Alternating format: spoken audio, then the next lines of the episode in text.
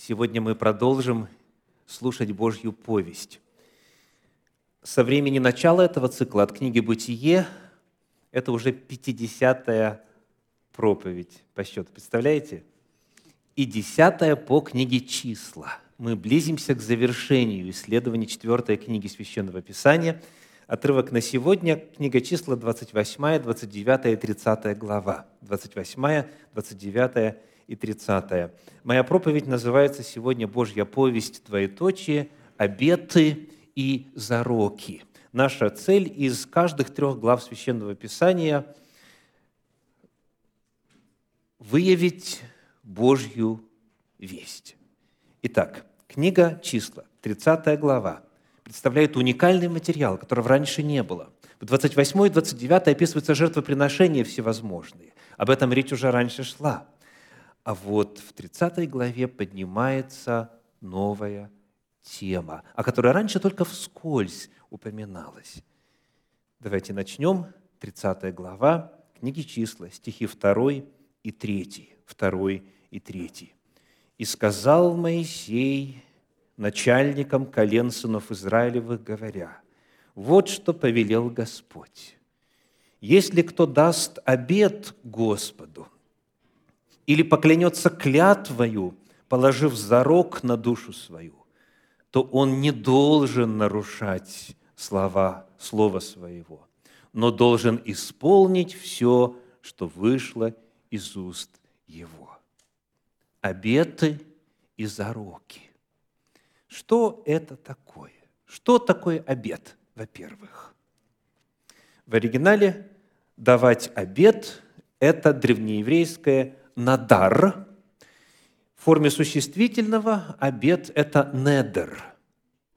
И надар попросту означает обещать, давать обещание, обещать что-то сделать. Недер, соответственно, это обед, это обещание, это взятое на себя обязательство, обещание что-то сделать. Приведем пример. Книга «Бытие», 28 глава, стихи с 20 по 22.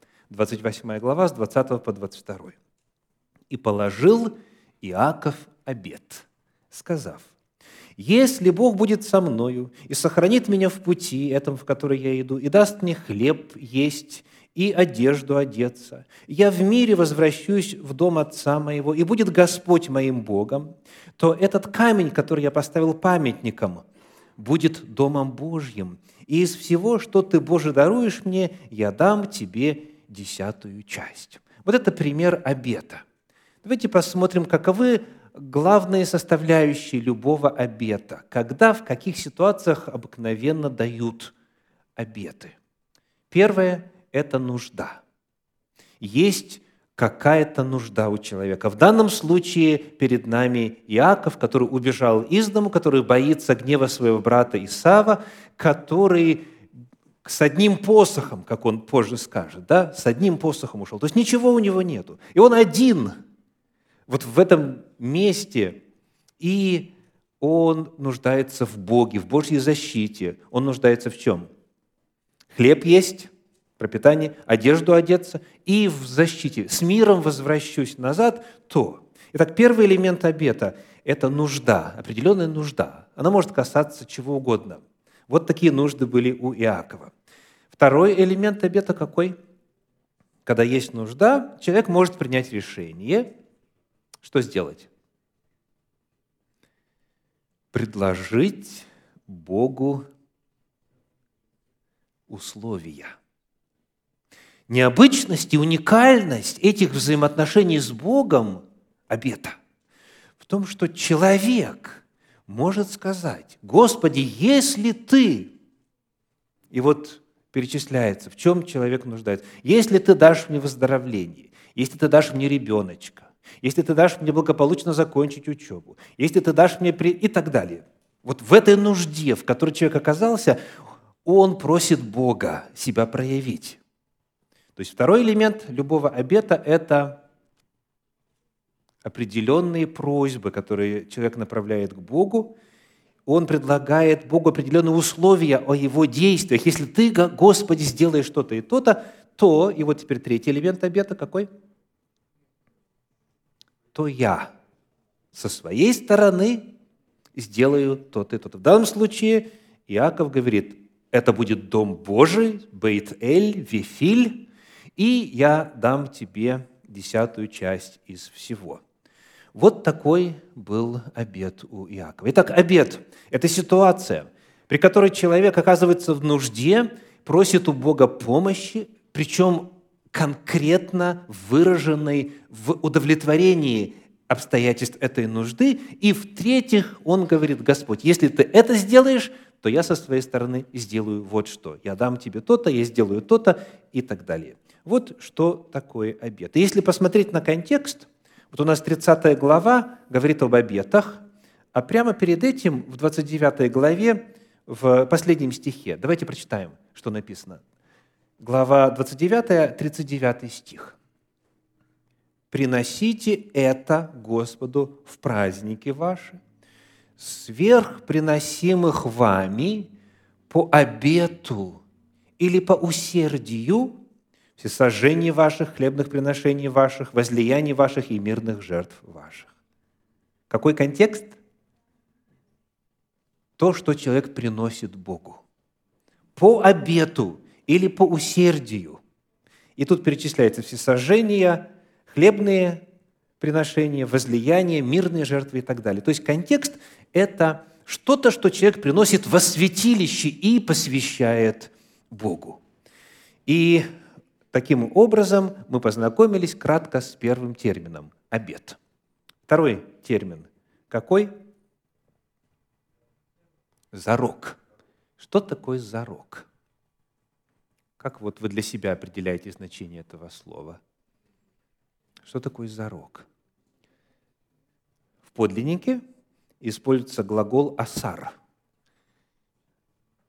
положить на себя зарок – это асар. Асар дословно означает связывать, заключать. И исар, как зарок, как существительное, дословно означает ограничение, узел. То есть, когда человек взял и ограничил себя чем-то. Зарок – это какого-то рода ограничение, которое человек добровольно накладывает на себя. Из того, что дозволено, что не является грехом, что можно делать, он говорит, я хочу от чего-то воздержаться. Зарок – это ограничение. Приведем пример. Первая книга Царств, 14 глава, стихи с 24 по 26. Первое царство, 14 глава, с 24 по 26. «Люди израильские были истомлены в тот день, а Саул заклял народ, сказав, Проклят, кто вкусит хлеба до вечера, доколе я не отомщу врагам моим. И никто из народа не вкусил пищи. И пошел весь народ в лес, и там был на поляне мед. И вошел народ в лес, говоря, вот течет мед, но никто не протянул руки своей к рту своему, ибо народ боялся заклятия. Можно ли кушать мед?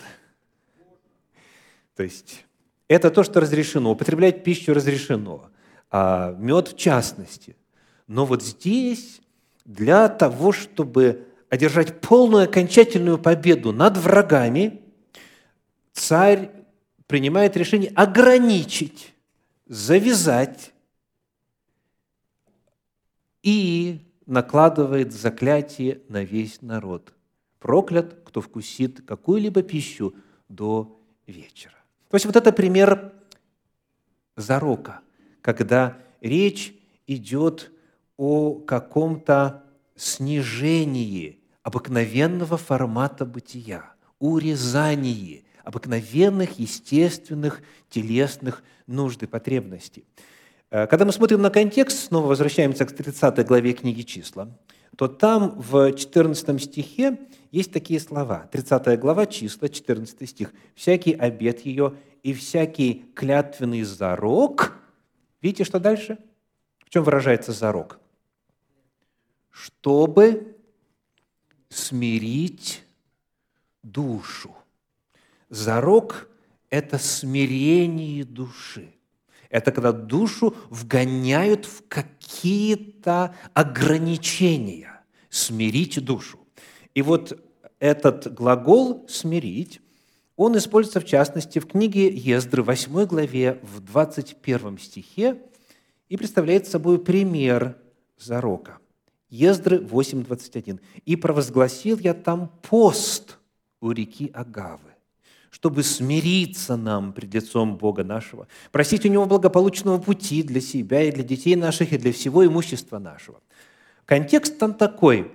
Было дано позволение от царя Медоперсидского отправиться в Иерусалим с определенными финансовыми даяниями и э, мандатом на работу над восстановлением города. Но это междуречье.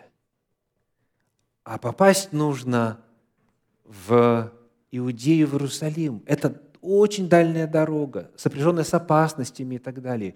И поэтому благополучный путь нужен для себя, для детей наших и для всего имущества нашего. Да? Разбойники, они будут очень рады полакомиться.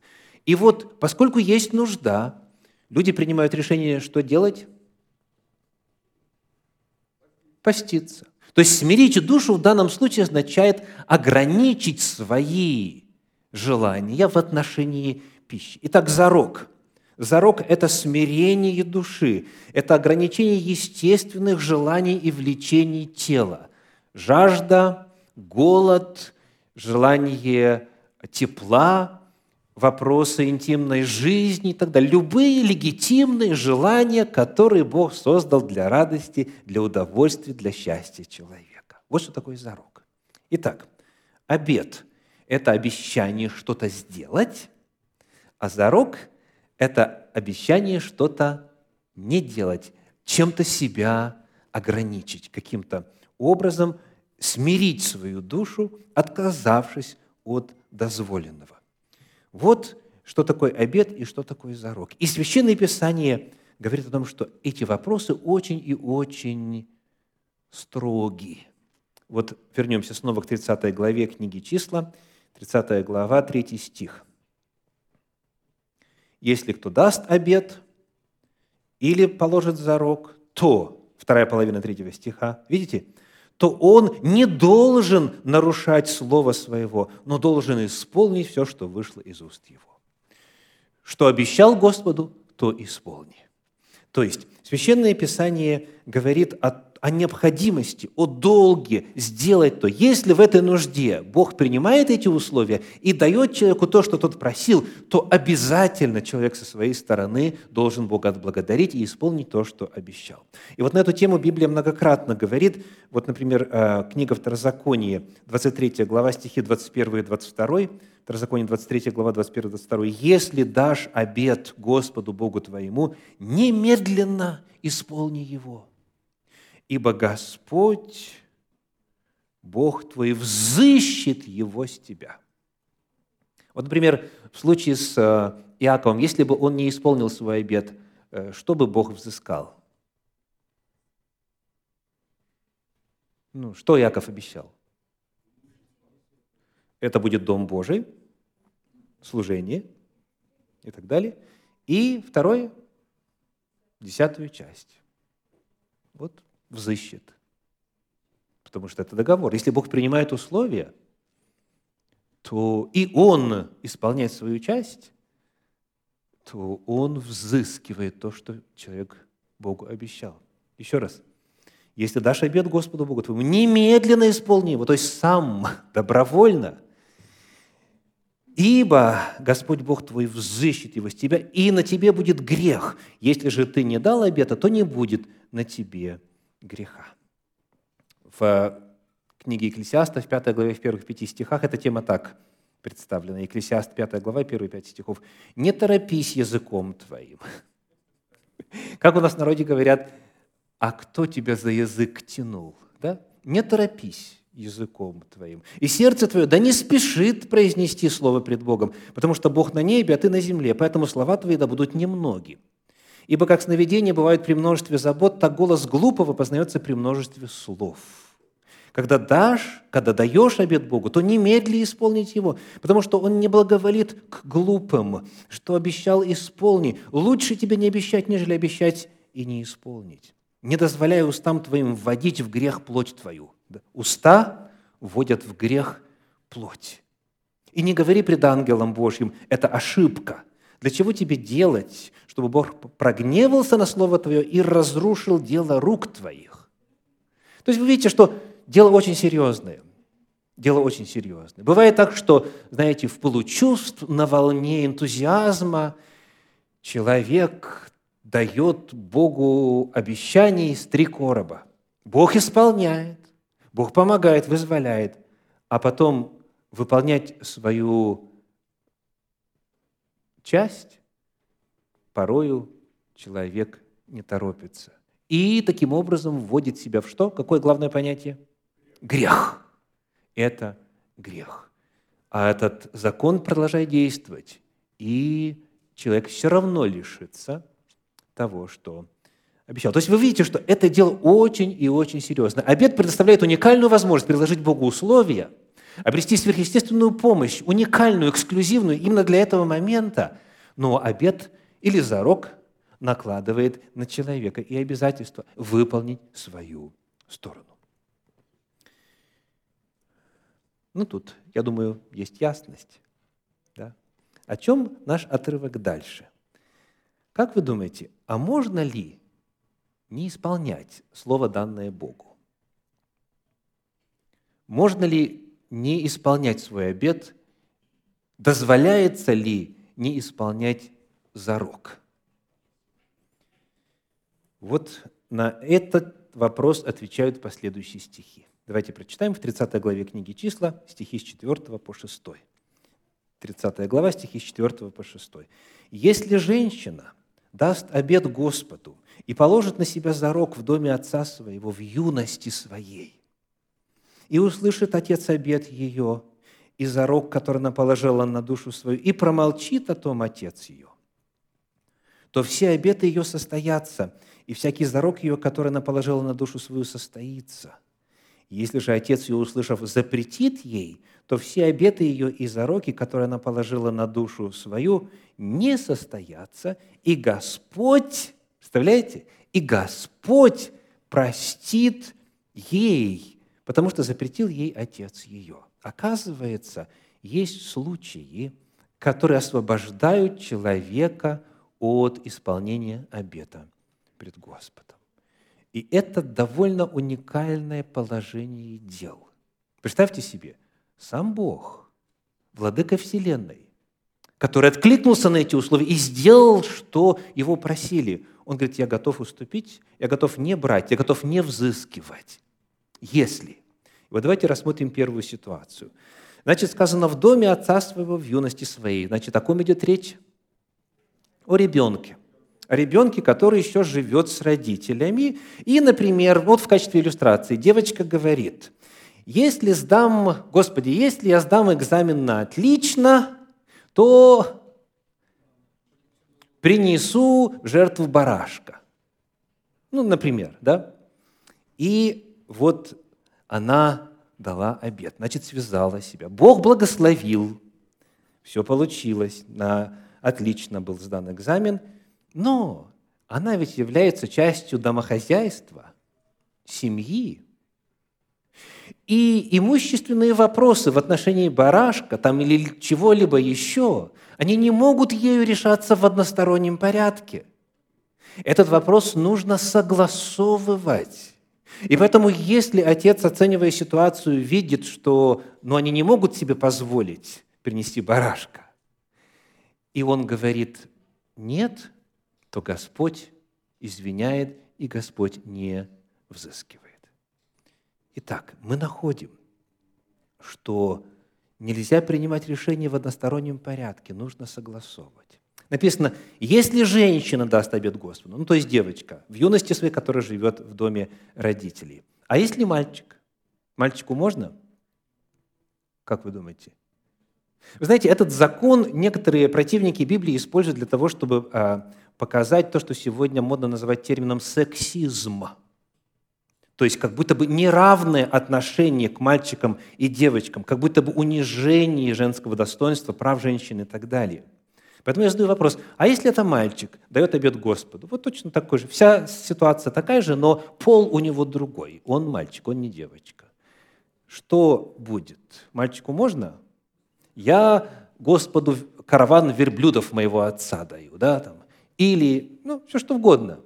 Вот что говорит Библия. Книга Послания к Галатам, 4 глава, первые два стиха. Один из многих отрывок, отрывков на эту тему. Галатам, 4 глава, первые два стиха. «Еще скажу, наследник, доколе в детстве, ничем не отличается от раба, хотя и господин всего. Он подчинен попечителям и домоправителям до срока отцом назначенного.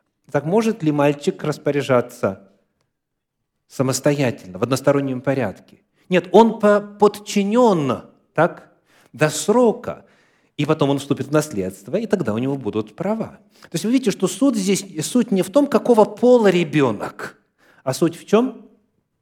В факте созависимости этой ячейки общества. Они живут семьей, и они такие вопросы должны решать коллегиально, согласованно. Нельзя это решать в, определен... в одностороннем порядке. Созависимость членов церкви. И сказано, что в результате будет Господь простит ей. Господь простит ему. Господь а, не будет взымать, потому что это было сделано несогласованно. Бог прощал. Смотрите, что делает Господь? Бог отказывается от обещанного Ему. Бог отказывается от того, что обещал человек, от получения обещанного обета. Ради чего? Ради, спасибо, ради согласия в семье. Вот вдумайтесь в это, возлюбленные. Ради согласия благополучия, стабильности, мира в этой ячейке, в семье, между детьми и родителями, Бог отказывается от того, что ему было обещано. Хотя он свою часть, повторим, исполнил. Бог отказывается ради согласия и мира в семье. И здесь есть еще один очень важный урок – а именно, посмотрите на пятый стих, пожалуйста, числа 30 глава, пятый стих. «И услышит отец обед ее и зарок, который она положила на душу свою, и...» Что дальше? «И промолчит». Если он промолчит, значит, тем самым, что говорит текст? Он утвердил этот зарок. То есть, если услышал, если знаешь, и промолчал, не высказал свое неодобрение, не положил запрета и так далее, и так далее, не высказал своего негативного отношения. Как у нас в народе говорят в таких случаях? Молчание – знак согласия. Это очень важный принцип. Если ты о чем-то знаешь, Библия об этом неоднократно говорит, если кто слышал или знал, или был свидетелем и не объявил, то понесет на себе грех. Это очень важно. Если вы что-то знаете и молчите, значит, вы с этим соглашаетесь. Вот по умолчанию действует такой принцип. Итак, это был первый случай, когда дозволяется не исполнять обет или зарок. Читаем дальше, стихи 7 по 9, числа 30 глава, 7 по 9.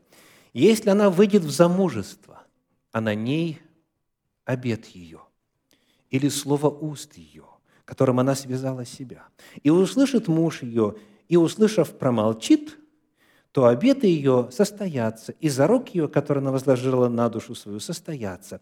Если же муж ее, услышав, запретит ей и отвергнет обет ее, который на ней, и слово уст ее, которым она связала себя, то они не состоятся, и Господь простит ей. Еще один случай, когда Господь не вменял неисполнение обета или зарока в грех.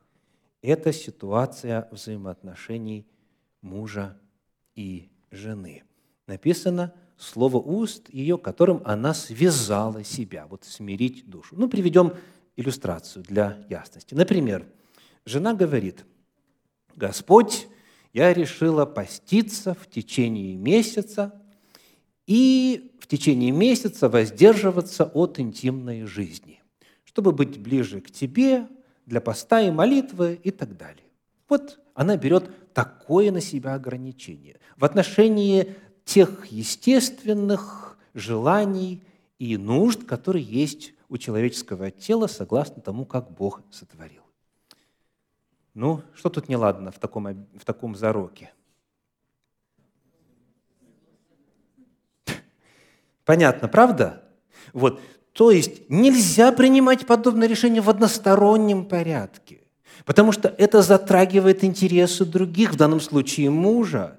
Нужно, снова ключевой термин, согласовывать. Нужно согласовывать, нужно это обсуждать. Нужно помнить, что твое решение, твои поступки, они влияют на других членов семьи, в данном случае, в данной иллюстрации, на мужа. Если она выйдет в замужество, то есть речь идет о женщине.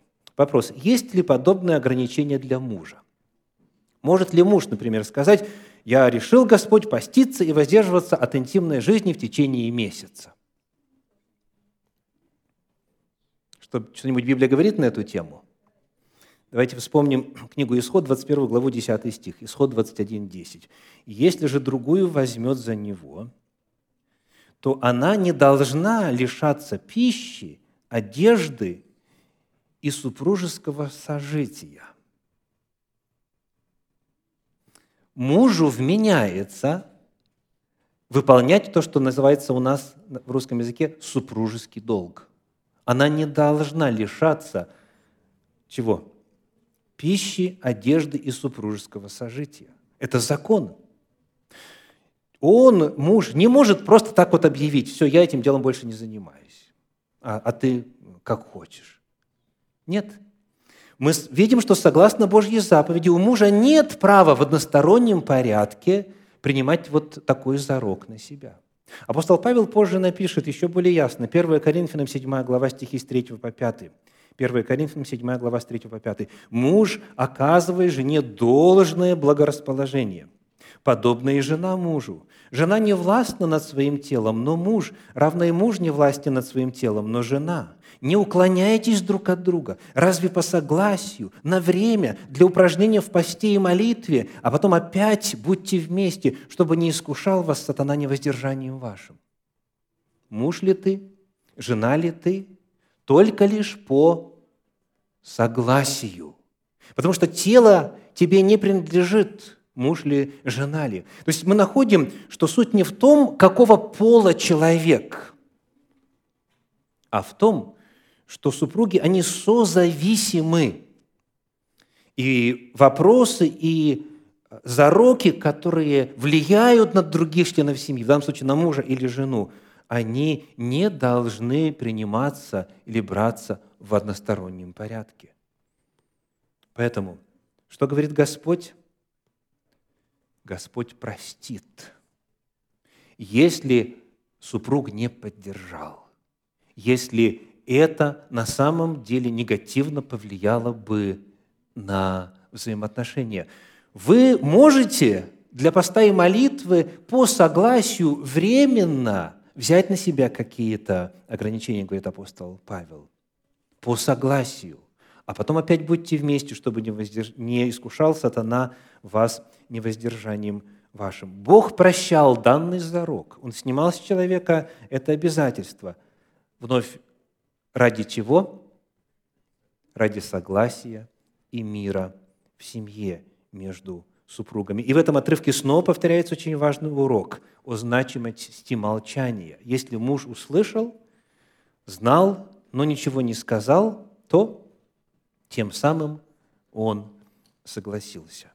И третий сценарий в этой 30 главе книги «Числа», 10 стих, числа 30, 10. «Обед же вдовы и разведенной, какой бы она ни положила зарок на душу свою, состоится. Что мы находим? Ну, первое. Если говорить богословским языком, женщина, согласно Торе, согласно Пятикнижью, она является субъектом духовной и религиозной жизни, духовной и религиозной практики. Не просто объектом – а именно субъектом. Она принимает решение. Она принимает решение в отношении своих взаимоотношений с Богом. И она накладывает на себя дополнительные ли обязательства или же зарок на душу свою. И, повторимся, какой бы она ни возложила, все состоится. Почему? Она одна. Она одна. То есть вы видите, что ключевой вопрос здесь не в том, какого пола существо, человек ли это или женщина, а ключевой вопрос какой? Является ли человек частью системы? Является ли человек частью ячейки? Как на него, как его решение, его обед или, или зарок его повлияет на тех, кто рядом с ним живет? Вот какой ключевой вопрос. Ее решения, вдовы или разведенные, не влияют на кого-либо, кроме ее самой, в плане именно вот супружеских отношений. Поэтому не нужно согласовывать. Итак, сегодня проповедь называется «Божья повесть, двоеточие, обеты и зароки». Говорится ли об обетах что-то в новозаветную эпоху, в апостольских писаниях? Встречается ли это понятие и эта практика, и какие-то призывы или предписания об обетах в апостольских писаниях?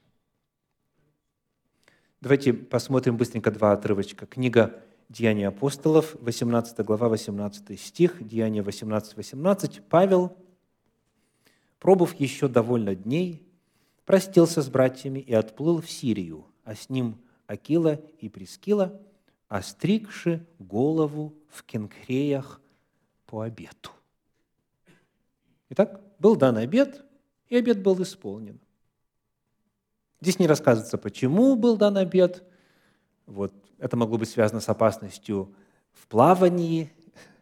Огромный процент тех, кто решался большие массы воды пересекать на суднах, не доплывали. В древности это был стандарт – с этим ли связано, или с чем-то другим, в любом случае, был взят обед, и он был исполнен. И вот слово «обед» в оригинале, в греческом здесь это «еухе». «Еухе». И нам это знание важно, потому что, когда мы добираемся до, до послания Иакова, 5 главы, стихов 14-15, мы снова находим там это слово. Слово «обед», «еухе» в греческом, в подлиннике. Итак, читаем. Иакова, 5 глава, стихи 14 и 15. Болен ли кто из вас? Пусть призовет пресвитера в церкви, и пусть помолятся над ним, помазав его елеем во имя Господне. И молитва веры исцелит болящего, и восставит его Господь. И если он содел грехи, простятся ему. Вот в этом пятом стихе, то есть в пятнадцатом стихе пятой главы, кто из вас распознает слово «обед»? обед. Да, это слово молитва. Еухей здесь переведено как молитва. Дословно сказано, и обед веры исцелит болящего и э, восставит его Господь. То есть в рамках этого служения елею помазания, когда вновь что есть? Крайняя нужда. Болен ли кто из вас? Слаб ли кто из вас? Есть нужда, есть конкретная просьба к Богу. В рамках этого служения что происходит?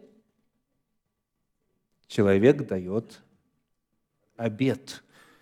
Елеопомазание – это возможность перепосвятить себя Господу и посмотреть, может быть, что-то нужно в духовной жизни, в церковной жизни, в взаимоотношениях с Богом или с людьми исправить. И обед веры исцелит болящего. То есть мы находим, что эта практика, это явление, оно продолжало использоваться в апостольский век, и у нас в том числе есть и обетование о действенности обета. Бог, что касается духовных законов, духовных механизмов, не меняется. Бог по-прежнему реагирует на обеты. Наша семья это испытывала на своем личном опыте, в том числе, как и многие из вас.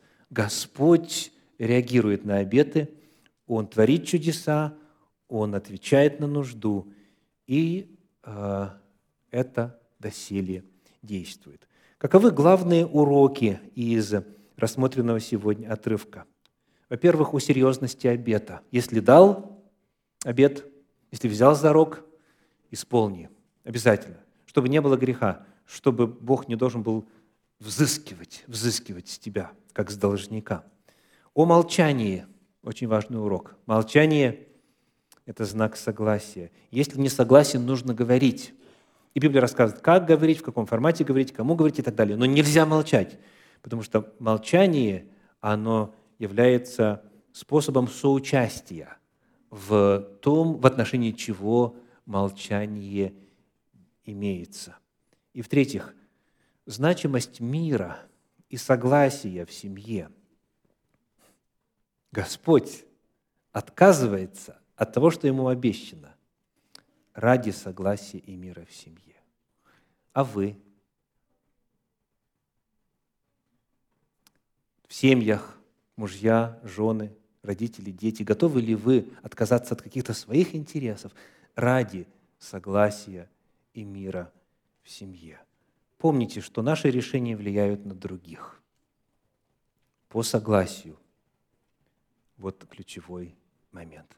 Да благословит вас Господь жить по этому Божьему Слову. Аминь.